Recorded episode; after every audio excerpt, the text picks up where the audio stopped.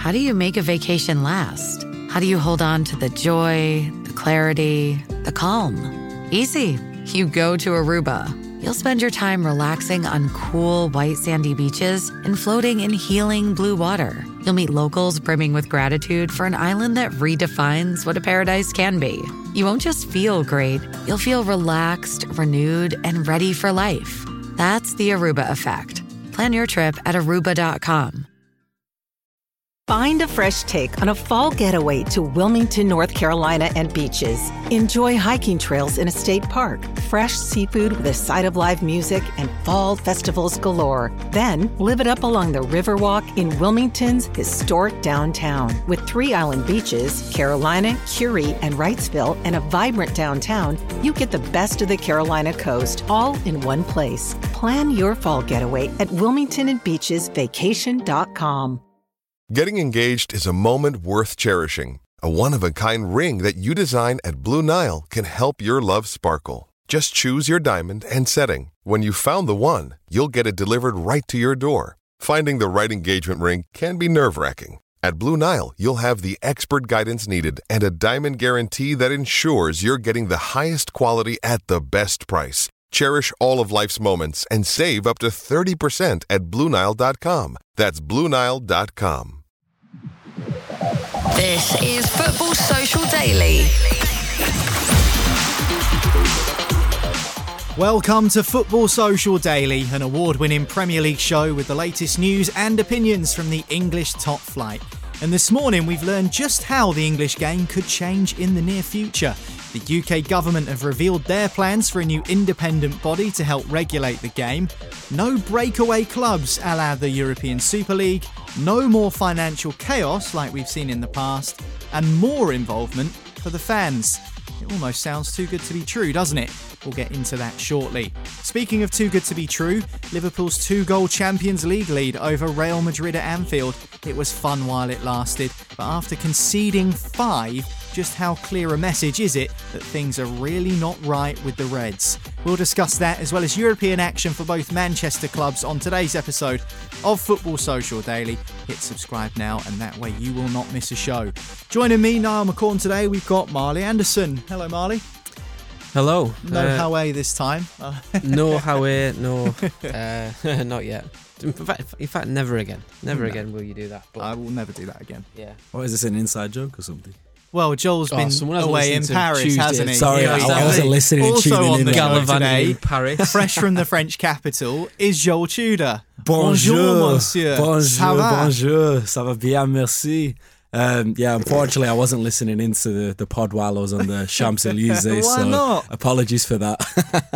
messing around in the Louvre, saying, "Oh, who's Yeah. painted that? Who's, oh, that's rubbish." That. Yeah, he said the Mona Lisa was terrible, but you did see a piece of art of your own in the form of Lionel Messi, who was sensational for PSG at the weekend. What a game you got to watch at the Parc de France. yeah, I managed to get some really beautiful seats at the park. Um, got to see the second best player ever, Lionel Messi, right in front of me. Um, now, to be honest, though, it was such a bucket list thing for me to see Messi live and to see him score a winner in the last minute.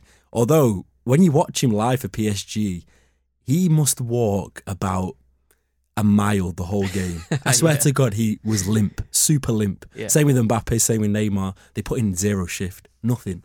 So, yeah, it's not the greatest quality league, but I mean, I got to see all them three, so I was super happy. Is it a farmers' league like everyone says? It is, it is, honestly. The the the, the vibe, the vibe around it, and just the quality, just it felt so disrespectful to them three players. You know, like when you just saw how everyone was playing, I was mm. thinking, what are you guys doing in this league? It Well, I hope you to me. enjoyed your time in France because you won't be allowed back there now after I was saying going that. say, So- they look, they look I got in the corporate seats as well, so I'm never getting back there again. Everyone on Charles de Gaulle Airport is uh, on red alert for you. Stand by. Uh, just got my coming- face on the screen. This guy doesn't like PSG. Every 100%. Ryanair from Manchester Airport is being screened on the way in to France. All airports. Listen, we're not here to talk about French football. We're here to talk about the beautiful game in this country, the United Kingdom, and the government have revealed some new paperwork on a potential independent football regulator, something people have been calling for in this country for a while. It will effectively be an independent body to help regulate the English game. And the UK government, as I say, has this morning revealed those plans. And the idea of it is to give fans a greater input into the way that the game is run. So let me break down some of these possible legislations for you. The main purposes of this proposed new regulator will be stopping English clubs from joining closed shop competitions such as the European Super League, preventing a repeat of financial failings which have been seen at numerous clubs, notably the collapses of Bury Football Club and Macclesfield Town. Both of those clubs were liquidated and had to drop out of the Football League. Of course, the Football League is not just the Premier League, it's the three professional divisions below that. We know football clubs mean a lot. They're not just franchises in this country, they are massive, massive parts of the community. So sad to see those clubs dissolved. It will also introduce a more stringent owners and directors test to protect clubs and fans. So often we've seen poor or crooked ownership at football clubs, including my own team, so I know exactly what that feels like giving fans the power to stop owners doing things like changing a club's name, a club's badge, and traditional kit colours. We've seen something akin to that for instance, at Cardiff City in recent years, where Vincent Tan, their Malaysian owner, decided to change the club's traditional blue kit to a red kit and it didn't go down well. And finally, ensuring a fair distribution of money that filters down through the English football pyramid from the Premier League. We, of course, know how rich the Premier League is, but the EFL clubs often don't see that as much as they would like, such as at Accrington Stanley, their owner Andy Holt has been very vocal on his desire to see more money filtered down the pyramid. So those are the five key factors really that this independent body that the government are willing to put together will be focusing upon. Now, when you bear all of that in mind, it sounds like a pretty good deal, Marley. Fans will be more involved. There won't be any more stuff like the Super League cropping up. It, it sounds like a good plan. Is it a move you welcome? Uh, on the well, on the face of it, yeah, but at the minute it's just a plan, isn't it? And all Yeah. plans sound Mm. good, and then when you realise that the government is is involved in bringing it in, you think, hmm, if there's a way to mess it up, they'll probably do it. So um, there's a long way to go, but you know the initial um, things that it sets out are, are obviously welcomed in the game. You know the the ownership. You know, there's been too many instances of of owners uh, taking over football clubs to, to load them with debt or to to sort of offset their debts and, and certain things like the Glazers at Man United taking dividends and basically profiting off the club, which is not exactly um, ethical or anything like that. And then there's the, the, the bigger stuff like the owners of, of Newcastle, of, of Manchester City, of PSG over in France, and, and plenty plenty of other examples like you mentioned Cardiff, uh, Hull. You know they've um, there's been a lot of things going on over the years that, that people don't like and were unfortunately powerless to stop. But Mm. you know, it's a loophole that, that needs to be closed, I suppose. Um, and yeah, if you know, if, if it if it works, then then great. If if something comes of this, then great. But you know, I think we're a long way away from it. From you know, every every time we see the government say, "Oh yeah, we're going to do this, we're going to do that," it's going to be great. There's always people that you know oppose it, and uh, and then the actual thing that you get at the end of it is not what was originally promised. So think there's a long, long way to go for this. Yeah, I certainly agree. At the moment, it is just plans and scripture on a piece of paper, so we'll have to wait and see exactly what happens when it is pushed through. What's interesting to me, having read through this this morning, and I'm sure there'll be, you know, more well-informed uh, football media personalities who pass an opinion on this, but from initial reactions, some of the things I've read are quite interesting. Joel, for instance, clubs will need to obtain a license effectively proving that they've got sound financial and sound business strategies to be able to compete in the league. If you don't get a license, you can't play games. So it could get a little bit messy. There'll be a lot of rules in this kind of manifesto that they've given, which are going to be tested quite a lot over the next few years. But after looking at it, I just thought straight away, even though they give all of these different examples of, oh, we're going to make sure that, you know, they're protected as clubs and they're going to have to give some kind of um, regulation if they can play football. But the main aim of this was to stop the Super League. I think that was the absolute bottom line. I don't think this would have come around had it been in response to, you know, the likes of Bury and Macclesfield potentially going under. This was purely because the biggest clubs were trying to threaten to leave English football or try and threaten what English football is. And they didn't want that to happen. And they've almost created a closed gate society now, which they cannot get out of.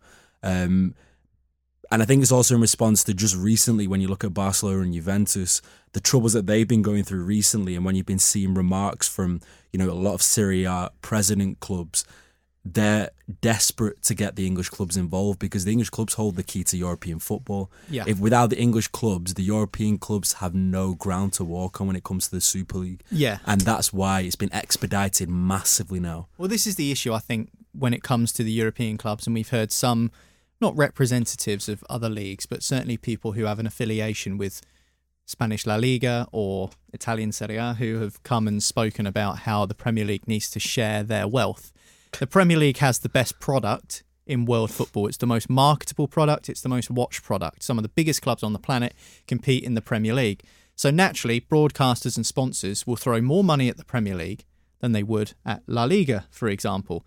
La Liga has great clubs like Barcelona and Real Madrid, but when you go below that, Quality drops. the quality drops and the attractiveness and appeal to sponsors and investors drops off. There's a top six in English football. There's pretty much a top two in Spanish football. And then you've got Sevilla, Atletico Madrid, who are probably just beneath those top two. And I think that the problem that these European clubs face is because the Premier League is so attractive to broadcasters who are spending a lot of money on the rights and sponsors who are spending a lot of money on marketing for the Premier League, they just can't compete with how big a product the Premier League is. For instance, you know, you watch PSG at the weekend, those players would be on very, very tidy money, no doubt about it. But are PSG able to sustain that? Probably yes, because of the wealth of their owners, but not all clubs will be able to do that. So I think there's a there's an issue there from the European side of things to try and pop the Premier League balloon. I so do. I- speak. I'm trying to wonder how they bridge the gap with it because let's not get it twisted. Like Italian football and French football, they are as culturally obsessed with sport, e- probably even more so than England. So it's not like it's a case of oh their fans aren't passionate enough or they don't look at their games enough because they probably do more than us in many ways. I think it's I don't know if it's a case of the fact that because in England it's an English language game, so it's a little bit more appealing to the rest of the world to watch and be accessed to. I don't know if that's a case of it.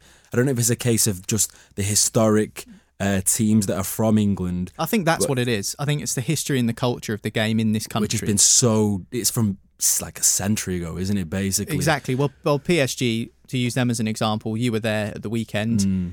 formed in 1970, 52 years old. My dad is older than PSG Football Club. But it's crazy because there's a new generation of um, football same- fans. So Same year as Alan Shearer, I think. Born, something like that. PSG's as old as Alan Shearer. Yeah, I think Shearer's slightly older. Yeah. Madness. But there's a new generation of football fans, so that shouldn't really matter.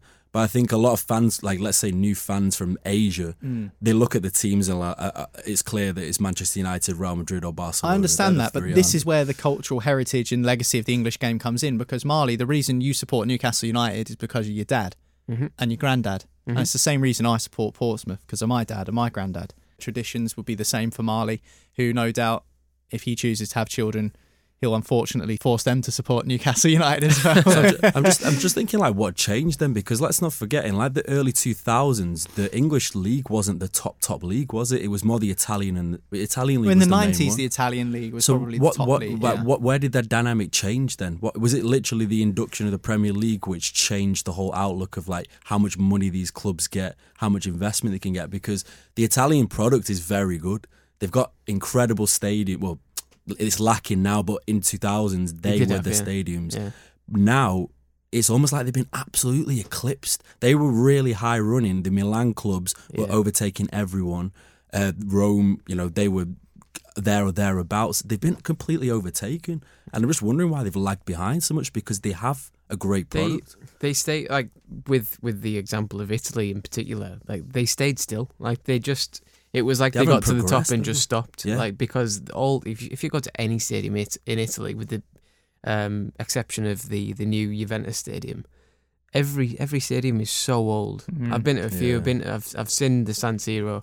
I've seen. I've been to Parma Stadium. That is a, Yeah. a It's all It's relic. the, it's to all the the running absolute track ones, relic. isn't it? I went Yeah. to the Stadio Olimpico last year, which does have a running track around Yeah, the yeah. outside of it, and you know there were trees growing out the inside of the stadium and stuff like that. You know, Yeah, it's, it's dila- it's, just- it's- dilapidated to an yeah, extent. it's, it's like it's like traditional, but you know, for the new the new game, you're not going to attract new fans worldwide as much. Like it's just it is going to age quickly.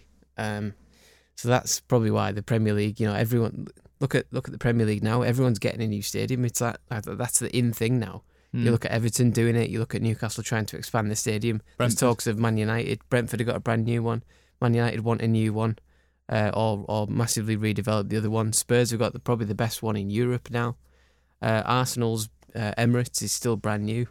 Um, you know, everything's moving towards that. And you look at other countries, and they're not quite doing it as much. Real Madrid have been re-developing the Bernabeu for God knows how long now. They've had that lower bowl shut for God knows how long, haven't they? So, you know, they're they're redoing that to to catch up, sort of thing. Um, the the Nou Camp as well that needs that needs doing. That's just began the renovations, but that's going to take a. I don't even know how they're affording that to be Yeah. honest. But probably selling the bloody cathedral or something and siphoning off some money from that. But you know, it is that's that's um, the problem other other countries face. Their product isn't as strong, therefore their infrastructure isn't as good.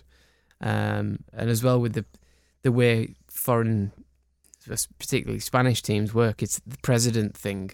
Yeah. the socios, does- isn't it? Well, this doesn't is really work. This is what this independent regulator will hope to achieve to have a more robust owners and directors test.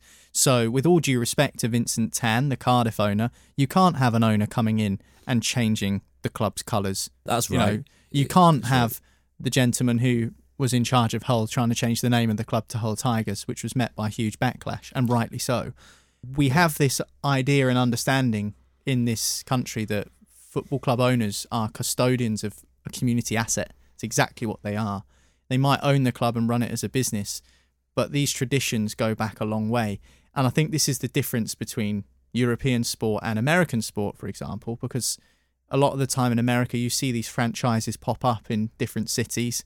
This- The colour of their kit will be this, the mm. badge will look like this. I was asking them about it, and, And I said, how how do you, I said, how do you feel about it if your team moves cities? And they say, our Manchester United in Newcastle is their college football, where Yeah. it never moves. You Yeah, got yeah. University of Michigan never moves. That's always our team. That's true. If it's the Broncos, whatever, that it's a franchise. That's like that's how much it. That, that's their system, mm. and and so with ours.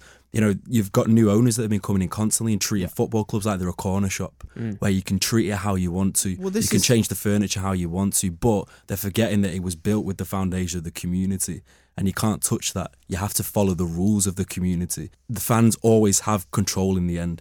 I know they say that you know these billionaires have so much control, but it's false because when you looked at when Manchester United fans stopped that game against Liverpool in the bid against the Glazers, the fans have all the power and they will never ever change. Um, and that's how it always should be. But they need to facilitate the fans, not go against them. I agree, and to only use my club as an example because I can only speak from what I know. We had owners rush through when we were in financial turmoil just to kind of keep the club af- afloat. Some of them we don't even know if they were real people. We don't even know if they existed. Another has been arrested and put in jail in the Middle East for embezzlement, stealing money off of his wife. I mean, that's that, that's admirable. Honestly, chances, crooks. yeah, These are people that have been operating in our game for far too long. And you know, you look at clubs like Bury and Macclesfield, who are a far cry from the Premier League, and I understand that this is a Premier League podcast, but they're clubs who have basically disappeared and had to start again because of the trouble that they were put into by owners who didn't really know what they were doing. They didn't have a sound financial plan, and it's scary. It's a scary thing when you're a supporter of a football team and you don't know if you're going to wake up the next morning and still have a club to support.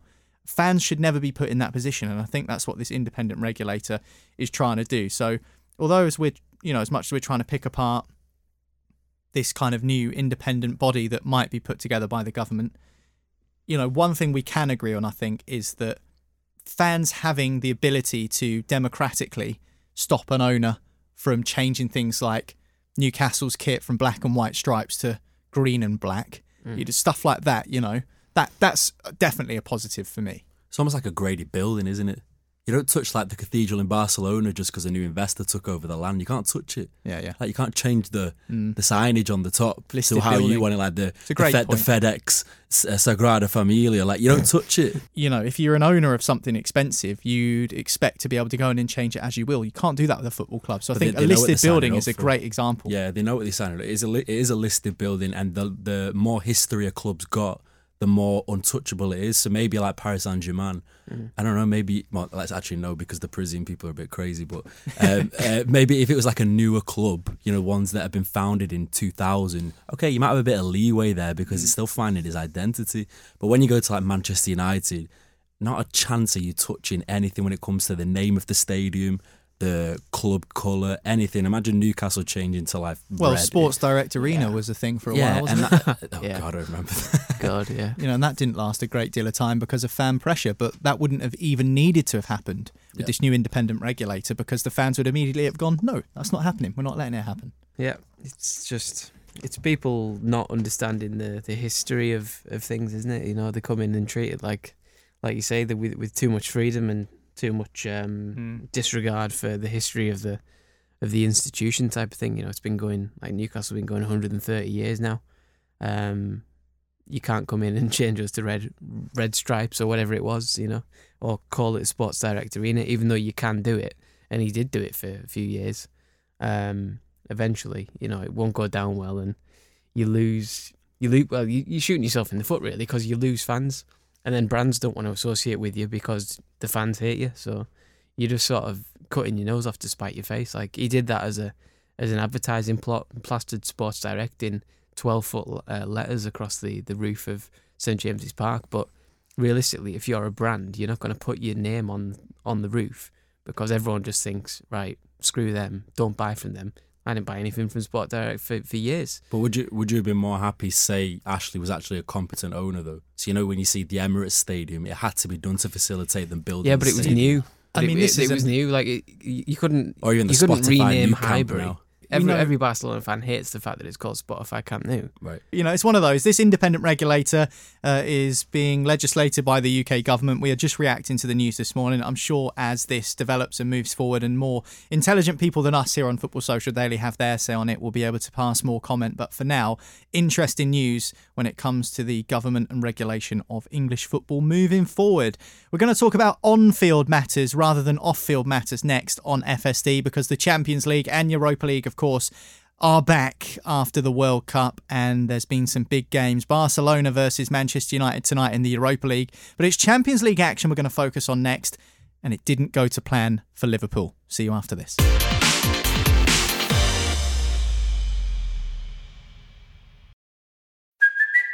It's Kaley Cuoco for Priceline. Ready to go to your happy place for a happy price? Well, why didn't you say so? Just download the Priceline app right now and save up to 60% on hotels. So, whether it's Cousin Kevin's Kazoo concert in Kansas City, go Kevin, or Becky's Bachelorette Bash in Bermuda, you never have to miss a trip ever again. So, download the Priceline app today. Your savings are waiting.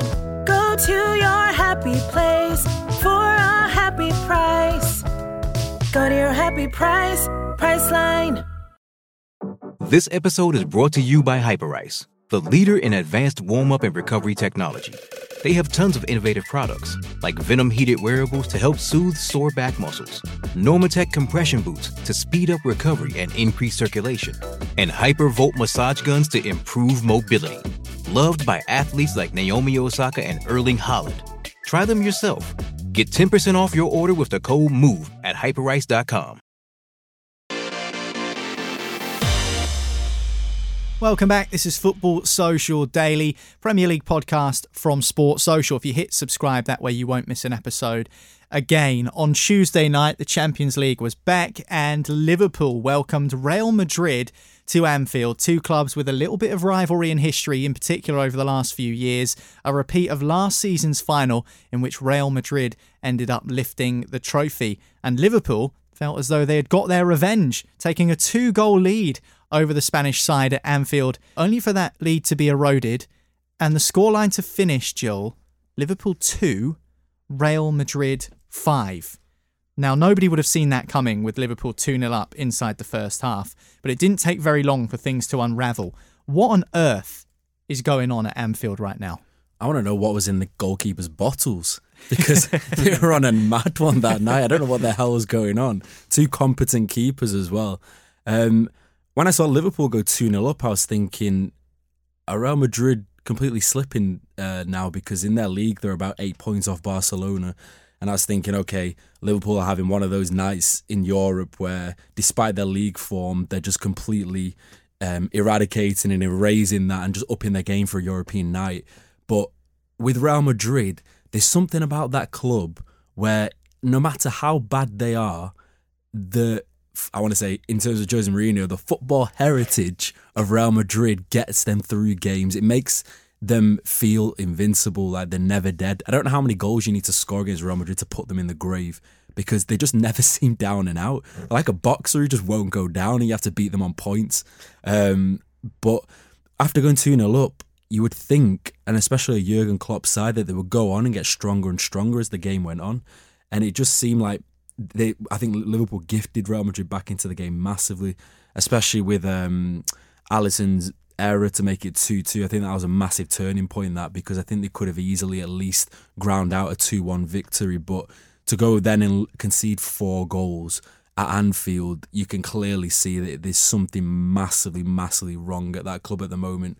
Um, to the point where I think that, especially after the owner Henry has come out and said that Liverpool's not for sale, I think Klopp's probably going to be reconsidering so much because he was probably banking on um, some kind of investment coming in because he can see in this squad it's so paper thin in midfield and the defence is completely capitulating constantly to the point where Jamie Carragher said that he could get into the team over Virgil van Dijk now. I mean, imagine him saying that three years ago. He was like his biggest fan. So for Liverpool, it's an impossible task. I think they're out. It's impossible to beat this Real Madrid side at the Bernabeu in, in such fashion. Um, and there's major issues going on there at the moment. Major issues.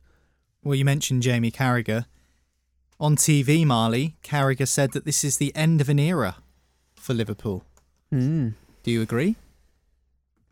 Yeah, probably. Um, it needs a rebuild, just like it did when when Klopp arrived at the club. It needed a, a rebuild from the Hodgson and Rodgers era um, into the the beast it became, and then you know sooner or later that you know people catch up with you. Either they get used to the way you're playing, or your players age, or you sell the wrong ones at the wrong time. Then I think Liverpool have got a case of of all three. Really, I think I mentioned before in the podcast. I think a lot more teams are comfortable playing against teams with a press, like a, a really sort of aggressive press. Um, so that's not as as, as bothered. Uh, people aren't as bothered about that. I think Mane Mane getting sold was was uh, you know in hindsight a mistake because you know the way he's with the way they've dropped off compared to the, how they were when he was in the team is is staggering. And um, and they've had no midfield. And you know they're bringing in youngsters like uh, Bajcetic who looks good but you know I think he showed his inexperience I, I was surprised Klopp started him against Real Madrid because the way Modric just I mean Modric will boss any midfield but against an 18 year old who's literally old enough to be his his father you know, he uh, he just bossed him, and Fabinho's dropped off a big time. Trent still can't defend. His defending for Militao's goal was shocking. He is the he was the guy marking Militao.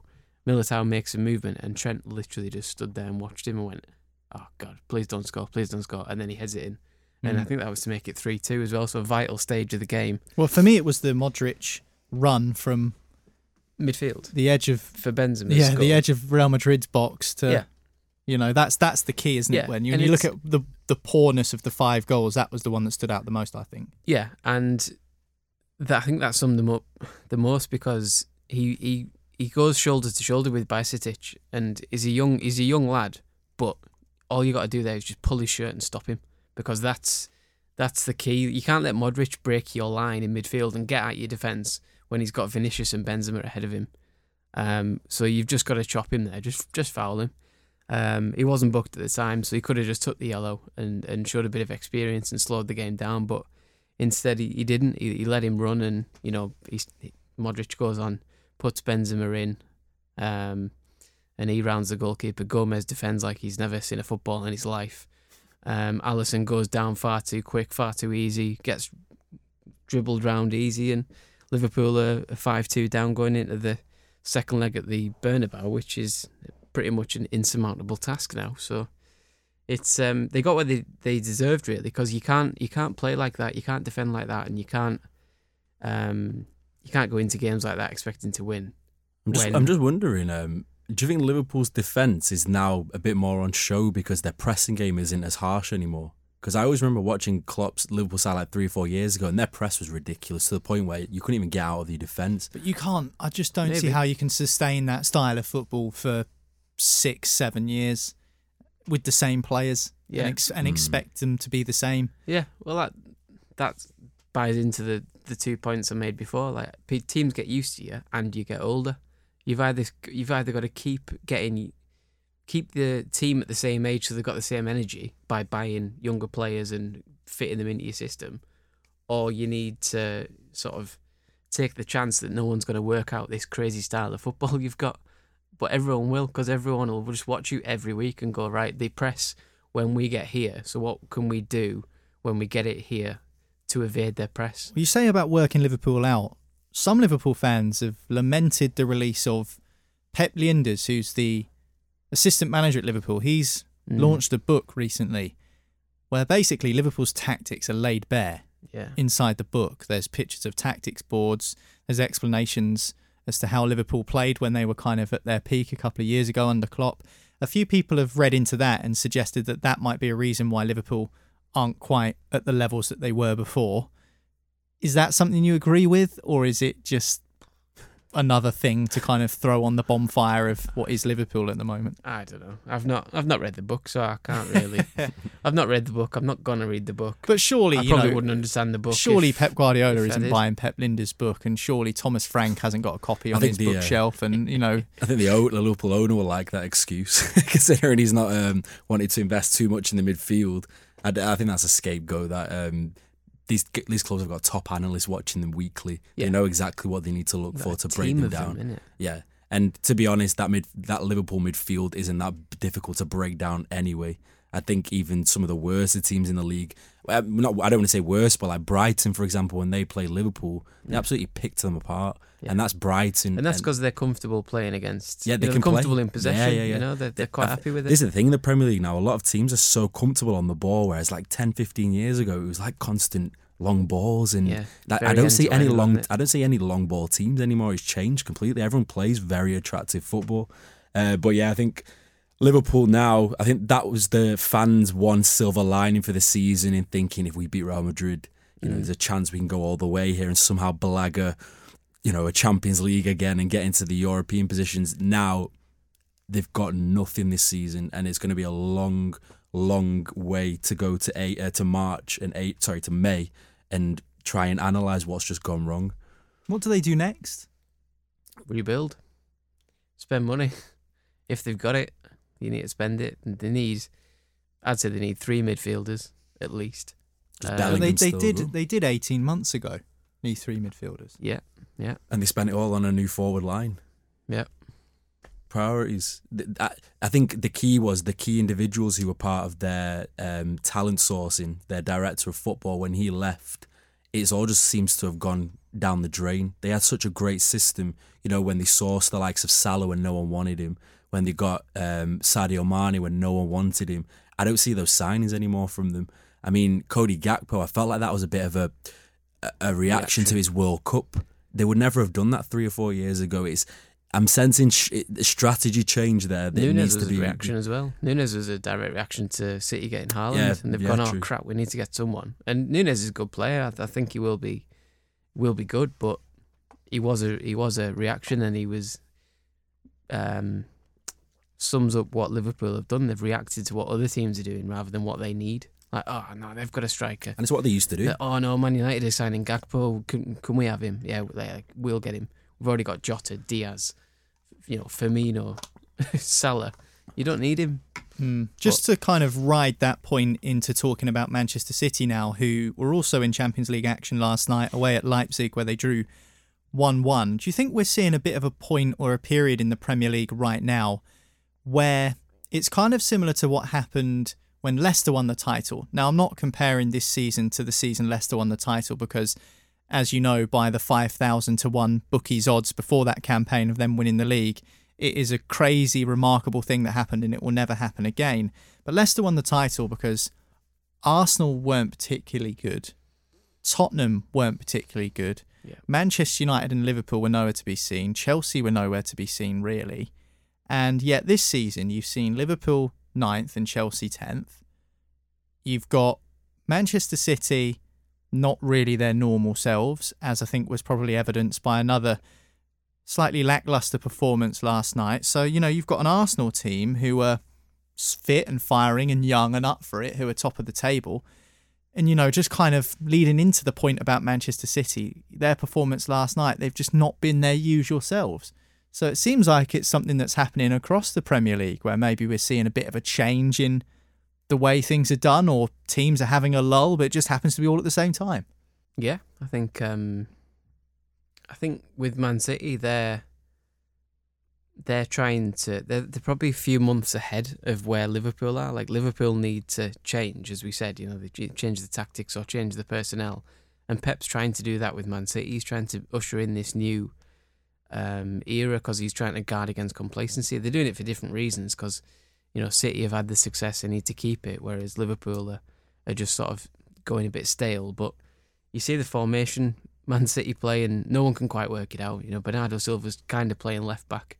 They've kind of got four strikers up front, but Haaland's not getting many touches, and they're still trying to, you know, tippy tap it around the the box before, like rather than go straight into him like Dortmund used to do and like um, Salzburg did before that. So, uh, yeah, it's um, it's a bit strange, really, Man City at the minute, but they keep getting caught out because teams are, are more comfortable playing against a team with 20% possession and they're quite prepared for that. And they'll go, yeah, you know, we, we will only have the ball for, you know, one minute or two minutes out of every 10 minutes. But when we get it, we'll have a plan. And you're seeing that. And that's why Pep's trying to change it again because if you play 4 3 3 again and again and again and again, it's easier to plan for than um, a team that's trying something new, even if there's a bedding in system that's taking a bit longer than he'd probably expect with this new style of, uh, formation tactics. I agree. Staying hungry is really important to it and maintaining success. You just need to look at Jack Grealish, who's never won a Premier League, and how he's been playing recently, mm. and the effort and desire he's that he's been, been, showing. Yeah, he's been yeah. sensational. Nathan Ake, I think, has probably been an unlikely standout performer for Manchester City over the last year, mm-hmm. and he's someone who's you know, apart from going to Manchester City, not really tasted the success that some of the other players in that squad have.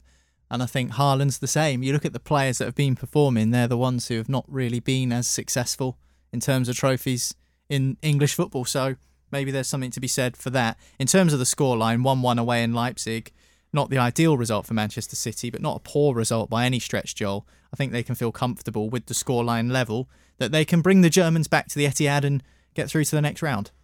Yeah, you would think so, but I mean, City in the Champions League are just a very different, unpredictable side to when they're in the Premier League. I just never know what I'm going to get with them because we've seen it so many different campaigns go by where they've, you know, uh, let a lead completely slip. I always remember that it was a Lyon game or Porto game uh, where they lost in the quarterfinals when Lyon, Sterling right? missed on the touch, like literally on the line to take them through. Yeah. These little moments where they just don't seem to have it.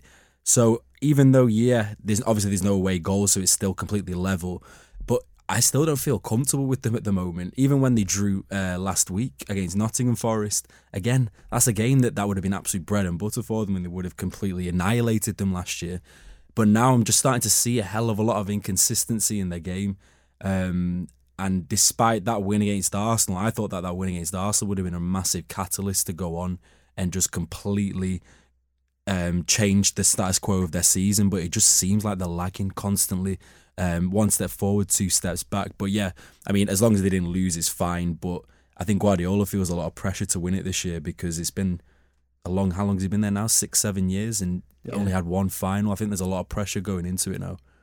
Yeah, I actually managed to catch the highlights of the Champions League finals between Manchester United and Barcelona, managed by Pep Which Guardiola. One? The other day. The both of them were both terrible them, anyway. Yeah, well, one one one of them at Wembley with the Messi header. Um, no, no, that was uh, Rome. Was it Rome? Yeah, was yeah, it? Yeah. Well, one of them were Messi header where he's hanging in the air for an eternity. Um, Amazing header. And then the other one, I think, where Rooney scored at Wembley, Wembley actually. And um, I think I remember the post-match interview. Sir Alex Ferguson was obviously gutted, but it was almost as if you have to say he just accepted it. He just he? accepted yeah, they were outclassed. It was one of the best I've ever seen in my life. You could so, not, no one could say anything. Um, but again, Guardiola still not won a, a, Champions League without his little man Messi. Uh, if you want to say it's a correlation, I ain't saying nothing. If I speak, I'm in big, big trouble. It took Messi a while to win the World Cup. So No we'll Guardiola- leave, he doesn't we'll leave need it for now. It might take Pep a bit of time to win the Champions League, but who knows? Uh, Manchester City won, Leipzig won in Germany last night. That's the Champions League done and dusted for this week. But next on Football Social Daily, we're going to turn our attentions to the second tier of European competition. Although with the two teams in action tonight at Old Trafford, you wouldn't think it was. Manchester United against Barcelona, all nicely set at two apiece for a real classic tonight. We'll talk about it after this.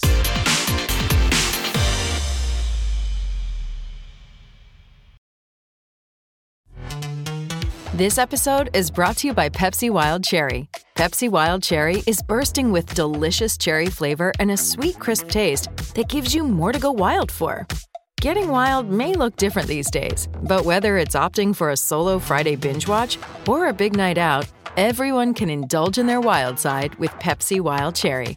Also available in Zero Sugar. So grab a Pepsi Wild Cherry and get wild.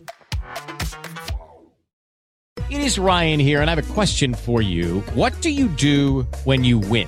Like, are you a fist pumper? A woohooer, a hand clapper, a high fiver. I kind of like the high five, but if you want to hone in on those winning moves, check out Chumba Casino. At chumbacasino.com, choose from hundreds of social casino style games for your chance to redeem serious cash prizes. There are new game releases weekly, plus free daily bonuses. So don't wait. Start having the most fun ever at chumbacasino.com. No purchase necessary. Group. Void were prohibited by law. See terms and conditions. 18 plus. Final part of today's Football Social Daily. Welcome back to the show. I'm Niall. Joel and Marley are with me. If you hit subscribe, that way you won't miss an episode of this podcast again. Monday to Friday, Premier League news, views, and opinions for you, including interviews as well with former Premier League players. We've got some good ones on the way for you as well. But now we're going to talk about the Europa League. Manchester United against Barcelona tonight at Old Trafford.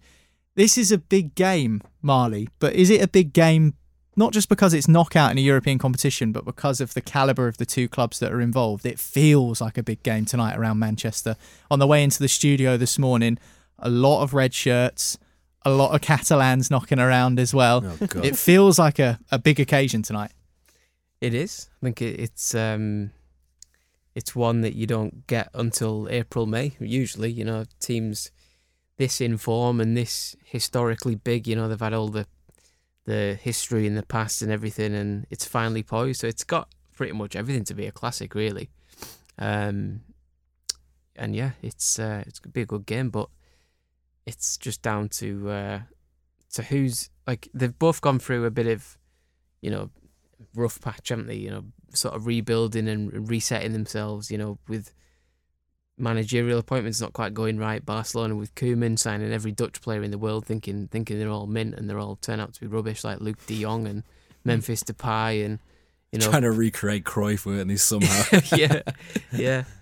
Um, and then you got Man United obviously coming off the back of Rangnick with no plan and no focus, and now they've got a, a competent manager who seems to be taking them forward, even though he's signed a big Du- Dutch lump of wood, the cart horse, the cart horse himself, and uh, and put him in the team. But it seems to be working because they're winning games. So it's um, it's it's a good game. I'd be intriguing watch. I just hope they run each other into the ground. Well, Barcelona run Man United into the ground and they're knackered for Sunday. Well, yeah, big final on Sunday. Manchester United, Newcastle United, Carabao Cup at Wembley. Marley, as he says, is hoping that Manchester United knacker themselves out, possibly going to extra time and penalties just for that extra time. extra emotional drain on those players. How does Erik Ten Hag play this one, Joel? Because as we mentioned, big cup final, first domestic silverware of the season on offer on Sunday, but yet only three, four days prior to that, he's got this massive game tonight in a knockout tie against Barcelona.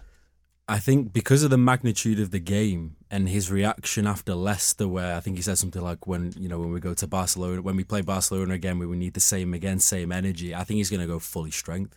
I don't think for one second he's going to try and think about Sunday because in every single game he's played this season, he's never never gone weak. He always says, "I play my best best team because I want to win He's everything." never rotated. Yeah, I No, don't think. no, I bet- can't remember. yeah, yeah. Even he, he when- does every even now and again one or got, two changes, but it's never serious. Oh, it's never wholesale. like a complete overhaul. Like in the early stages of the Europa League, you played like Omonia and uh, and he was it went, Sheriff. Yeah, and he went for it. Yeah, and like even Dubravka didn't even play. Like De Gea played every game because I remember thinking, I think it took Dubravka like four months to make his debut for Man U, or and that was like like that. a League Cup, like fifth round or something like that. yeah, he played But, two games um, in the League Cup and Yeah, and that was There it. he's back again. Now he's cup tied. But uh, yeah, I think it's it's it's it's a strange one because I said to you this morning. Now looking at this game and how good the first leg was, Mm. it f- it does not feel like a round of thirty two Europa League. No. usually it would be a United against a Kazakhstan side. Yeah, it feels The fact- massive. oh, It it, feels well. huge. It should have been avoided as well, but Sociedad got got the top spot, didn't Yeah, they? So they don't them. have to Yeah, play. yeah, it. it's Yeah, there's a pretty um, controversial penalty against Martinez in one of the group stage games in which Sociedad won at Old Trafford 1 0. Yeah. Very It deflected off his hip and into his elbow, and it was all a bit controversial. But Hundred percent penalty. uh, do you know what? I think what it is is if you look at the fixture list that Manchester United have had from the start of the month to now in about two weeks, Leeds, Leeds again, back to back games against Leeds, and there's a big rivalry there between Leeds and Manchester United. Barcelona, Leicester, Barcelona again tonight, and then Newcastle in the cup final, a midweek game against West Ham in the FA Cup before they travel to Anfield on Sunday, the 5th of March. In terms of a run of fixtures Yeah. and a manager trying to figure out what pieces go where and who to put in a starting 11, that's as tricky as it gets. You've got two a two-legged tie against a European heavyweight. You've got two games against your rivals, another game against your rivals, Liverpool coming up, and a cup final in the middle of all that. And I wouldn't have it any other way. I think we're the only side in Europe now who's in every single competition still. And I would have absolutely taken that this at the start of the season. But in five days, you might have halved that. well, we've got the cup, when we got the cup, I mean, we'd have to be in it then. Um, but yeah, I'm excited for it. And you know, exclusive news: Frenkie De Jong is finally at Old Trafford. Well, I was going to ask you about that. Frenkie de Jong is going to land at Old Trafford tonight. All of this speculation for 18 months about Manchester United needing a new central midfielder, wanting Frenkie de Jong. He didn't want to leave Barcelona because they owed him some money. And then it was all about him wanting to stay at Barcelona and prove that he's, you know, the right man to fit in there. All of the chat about Erik Ten Hag being Dutch and Frenkie de Jong having played underneath him at Ajax. And yet United go and sign Casemiro, and he's been an absolute revelation in the United midfield as an alternative to Frenkie de Jong. Let's get that right. But yet the man who was top of their shopping list is now finally going to arrive in Manchester. Lots of talk about that. There'll be a lot of eyes on him tonight. Well, he did an open training session at Old Trafford just last night, and the uh, the cameras were both focusing on him, and he was just idolising the Stretford end, just kind of like, oh my god, what No, a he- stadium! He, was looking up at it, going, "There's a hole in that roof. They're going to fix it." it's like it's not like the new the Spotify Nou Camp. This at least they've got their own name. Um, yeah, it's it's a strange one this because he's been linked so much, and one of the reasons he stayed at Barcelona reportedly was to stay in the Champions League. So it's kind of poetic how he's now about to be put out of the Europa League by the team that was trying to get him. Um, but I think it's it's just a re- yeah, like I say, it's a really nice story because again, we never really were on the cusp of getting him. I don't think the fact that we went for Casemiro for probably more money than we would have paid, and he turned out to be a It's revelation. his birthday today as well, Casemiro. Casemiro, well, another year great- older. Another su- year older. yeah, and he gets better with age, like a fine Spanish wine, isn't he?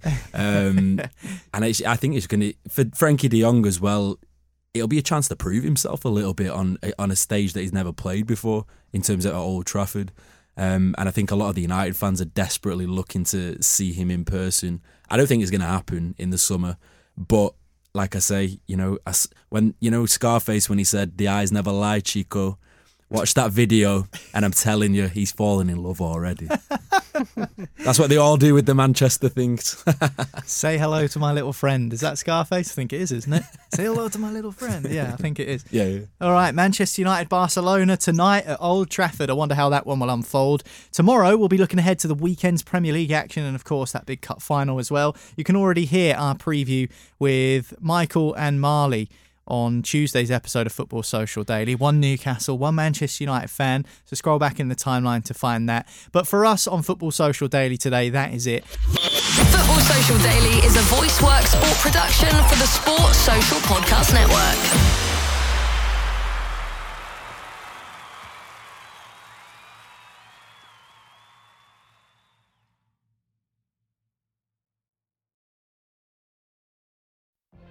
What if you could have a career where the opportunities are as vast as our nation, where it's not about mission statements, but a shared mission? At U.S. Customs and Border Protection, we go beyond to protect more than borders from ship to shore, air to ground Cities to local communities, CBP agents and officers are keeping people safe. Join U.S. Customs and Border Protection and go beyond for something far greater than yourself. Learn more at cbp.gov/careers. With Lucky Land slots, you can get lucky just about anywhere. Dearly beloved, we are gathered here today to. Has anyone seen the bride and groom? Sorry, sorry, we're here. We were getting lucky in the limo and we lost track of time. No, Lucky Land Casino, with cash prizes that add up quicker than a guest registry. In that case, I pronounce you lucky. Play for free at LuckyLandSlots.com. Daily bonuses are waiting. No purchase necessary. Void where prohibited by law. 18 plus. Terms and conditions apply. See website for details.